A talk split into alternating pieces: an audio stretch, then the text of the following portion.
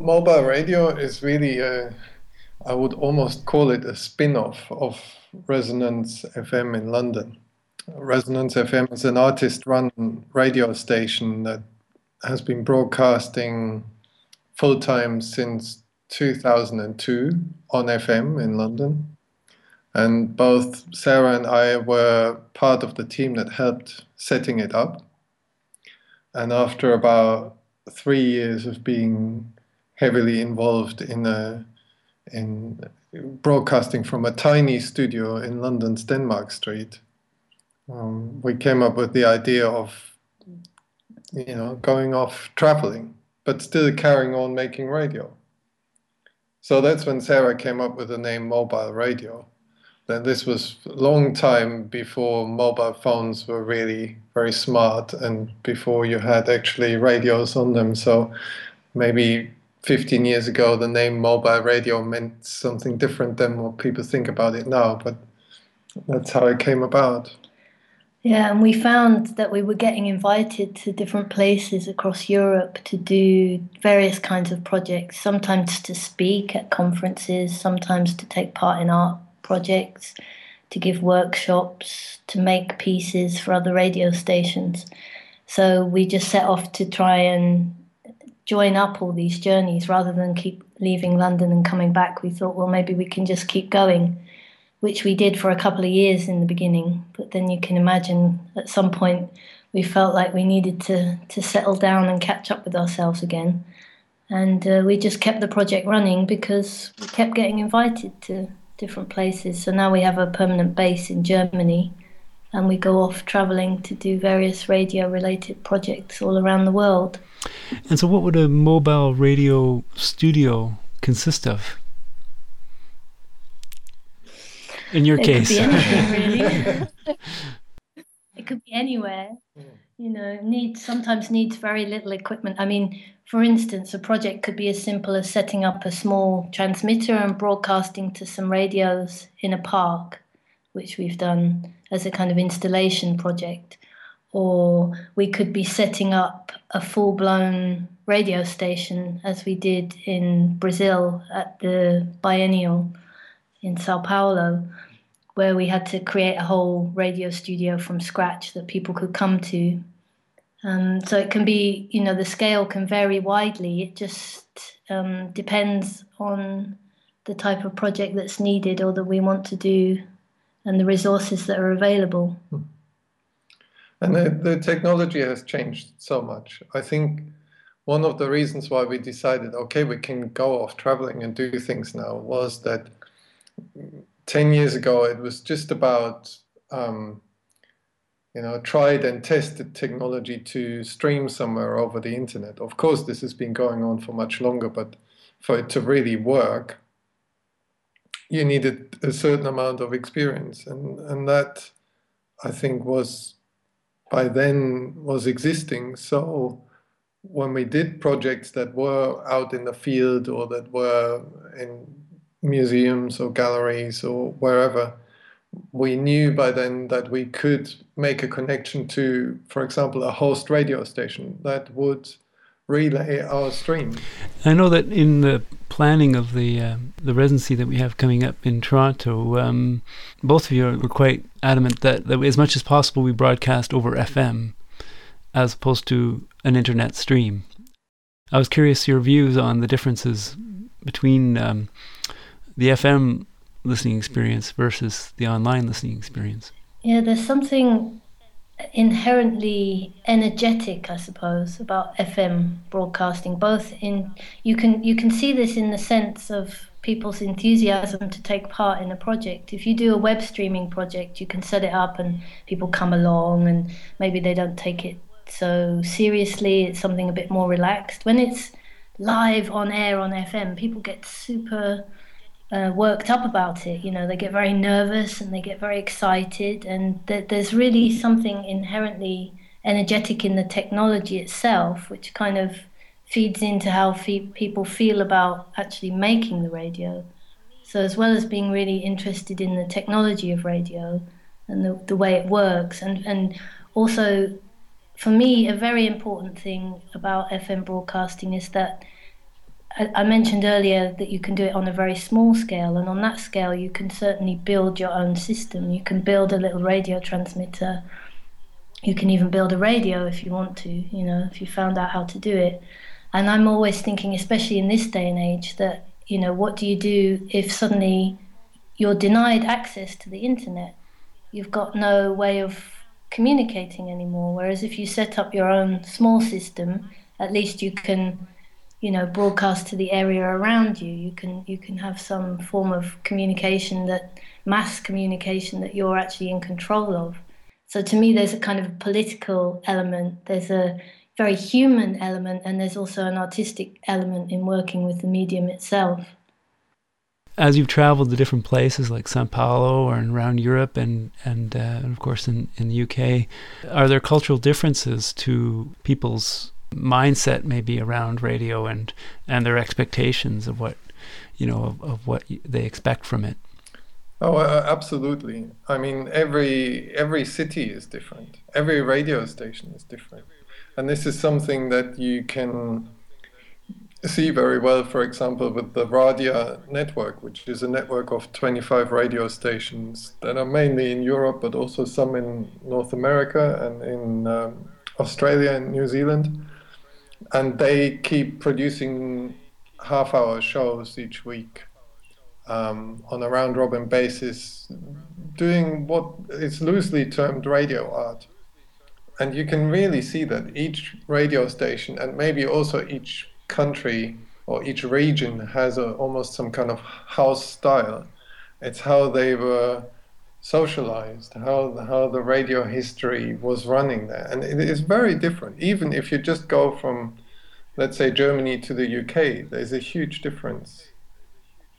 Not only in style, but also in, in content, in, in what in which directions people are going, and this is very exciting. And we're we're almost kind of collectors of radio station. We love to go to them. We love to see them, talk to people, and take photos, and, and that was very exciting when we went to Brazil because it was a completely new world for us.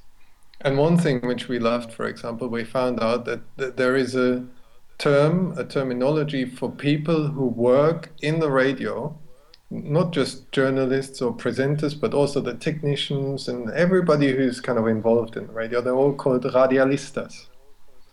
Uh, and and that's why we're also very excited to go to, to Canada and uh, also to the US because we've never been there before and we can we want to soak up what what type of radio we can find there.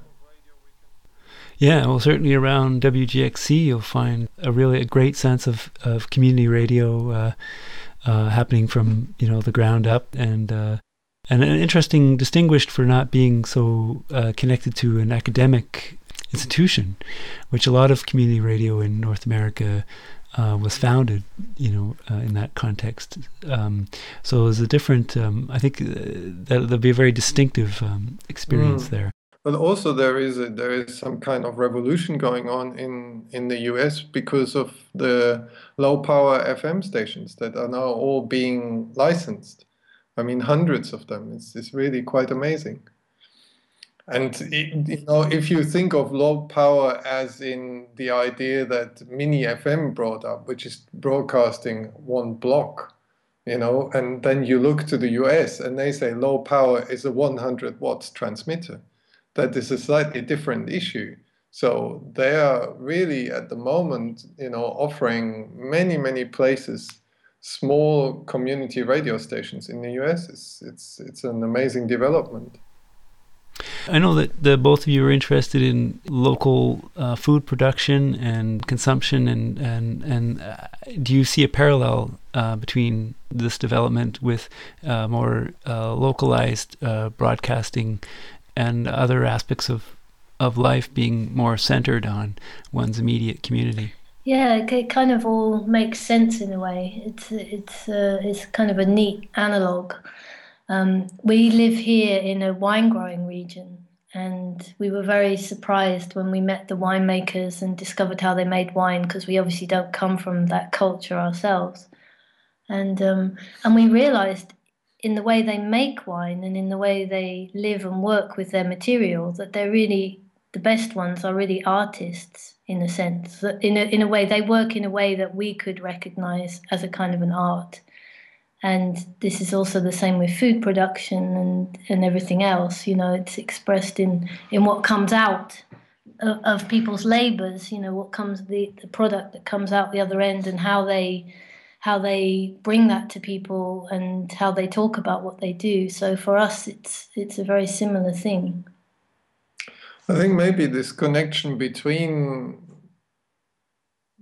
community food production and community radio making, you know, could be tried out and could be brought together. I don't know how much there is of this going on already, but it's definitely very different to all these kind of food issues that you get pushed through television, for example, or through the internet or through food porn where people are just interested in the looks of it and not so much in you know the rest of the whole experience. So i think actually it's quite a nice combination that should be should be tried out and that we might maybe we have the chance to try out. Yeah and it, you know it's the more we were talking earlier about where you make radio from i mean we we'd be as happy making radio having a studio based in a cafe with the whole sounds of the cafe going on around or outdoors or whatever it is, you know. So the things then start to blend more one into the other, you know. And and anyone to us can become a radio maker. All that you need is an idea or you know a, a willingness to communicate with other people, and uh, you can communicate about whatever your issues are. So, and radio is a community. You know, it, it develops its own community. Whatever type of radio you make, you find out with an art radio station, people come and make radio about a very specific type of music or some other art form that they're interested in, and then they start doing concerts or other events around that. It builds up these other layers, and their community grows. In the same way that the communities of artisan food producers and people more interested in developing ecological ways of, of sustainable food production are working. So it's you know they fit very well together. Do you find that experience of uh, that growth of community around radio is that something that you discovered through the process of of developing Resonance FM, or was it something that you kind of came to that project um, with already um, a desire or expectation for such a community to to occur? I I, I wasn't expecting it to work. I wasn't. I, that wasn't even in my mind actually. I think you know we just wanted to make radio because we'd been denied the access to the airwaves in the UK. There was no community radio as such. You couldn't very easily get involved. You could maybe do a bit of DJing on a hospital radio station or something, but you couldn't do a sort of more substantial especially artistic type of radio.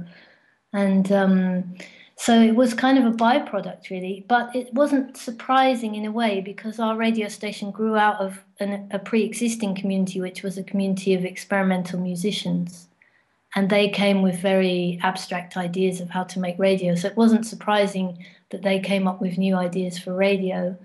But to see that kind of flourish and develop and then the experts come through and then people to be interested in what they were doing. And what was lovely to see was that people that came along to work as engineers on the station they very quickly got into good relationships with the program makers and started doing projects together. And then new programs would develop or new bands would evolve or you know lots of things. So anyone who got involved in the radio station on any level became something else. You know, they're just part of that community and they can do anything. So the options increase exponentially for everybody involved, and that was that was a surprise.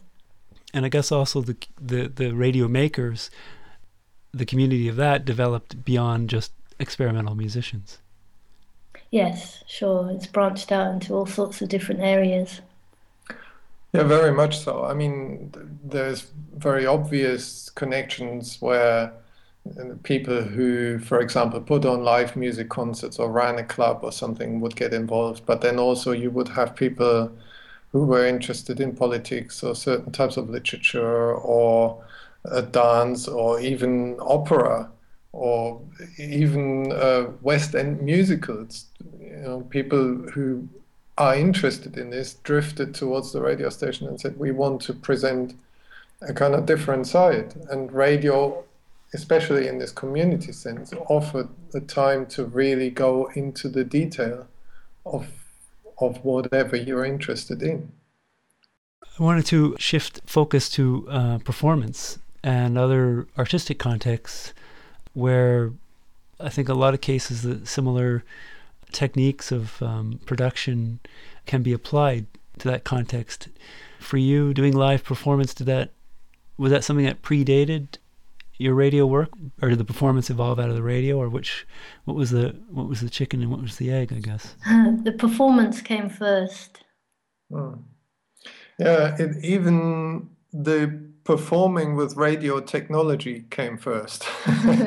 but this was really something that was because uh, at that time when we around the same time we both started performing live um, there was no access to the airwaves so but we were already interested in kind of very small scale radio transmitters that maybe could be used as instruments for electronic music rather than as instruments for broadcasting sound.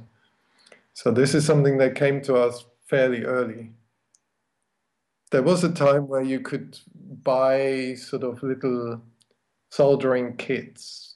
They were called baby phone kits or something like this. But in the end, all they were were small scale radio transmitters and people got to know this and then started making them and then started using and abusing them. And we started using them for for our music.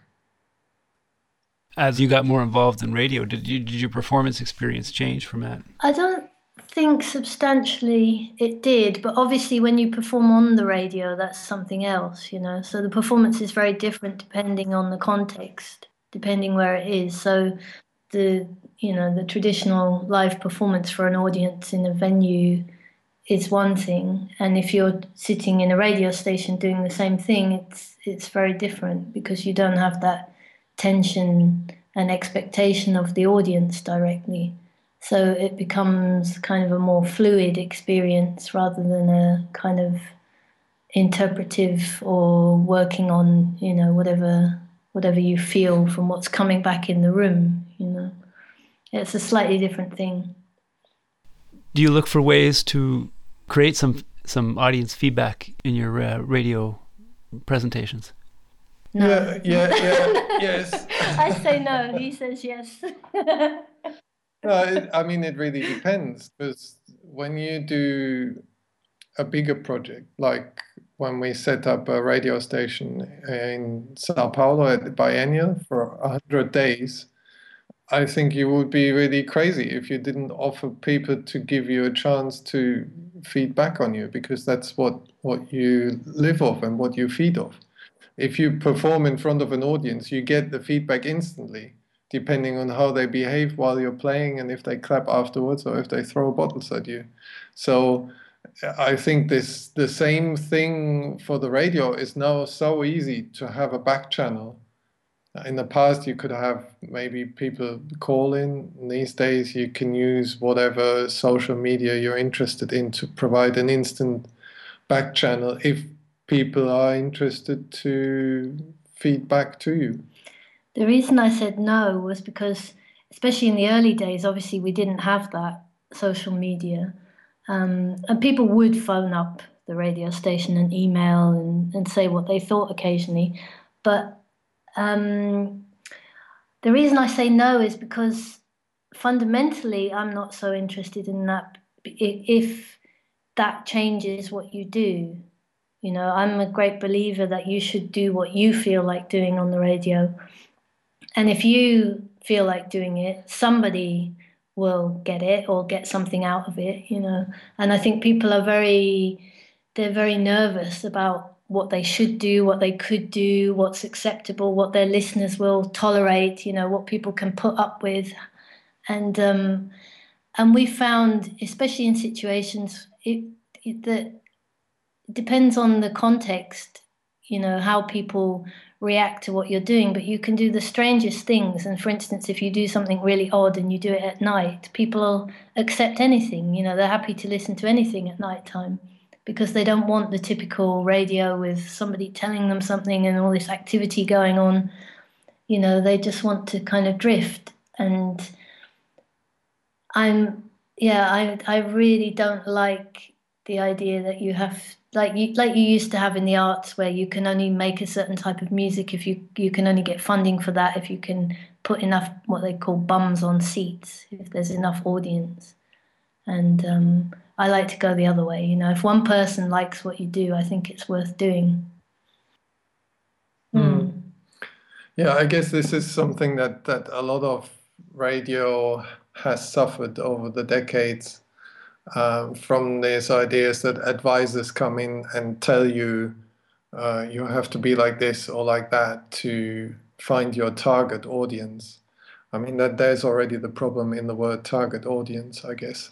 But this is something that the, the you know that obviously commercial radio is interested in because they want to sell advertising. Um, public radio shouldn't be interested in it but they have become interested in it and are, now following it as, as well. And you also find that people who run community radios sometimes think they have to be interested in it because they don't know any other world in radio. But then you have other countries where they're still resisting this idea that you have to always go for the lowest common denominators. So again, it depends on where you are, which which location you are at. Yeah, and also what you know, if you're if you're doing a traditional community radio and it has other needs, then that's fair enough. You know, you cater for everybody's needs, but it doesn't mean that you have to do that all the time. You should also be free to do other things. On the topic of feedback and um, response, um, how does the audience get back to you? from this interview? Uh, what are the channels to fill up your mailboxes with? well, this is quite easy. They they can send an email if they want. They can find our email addresses on our website. That's mobile-radio.net. Uh, they could contact us on Twitter if they like. And that's at mobile underscore radio. Or hopefully, uh, they can come and see us in person when we come to Toronto and uh, also to the Wave Farm. Yes, and I'm going to share those uh, details with listeners in a moment.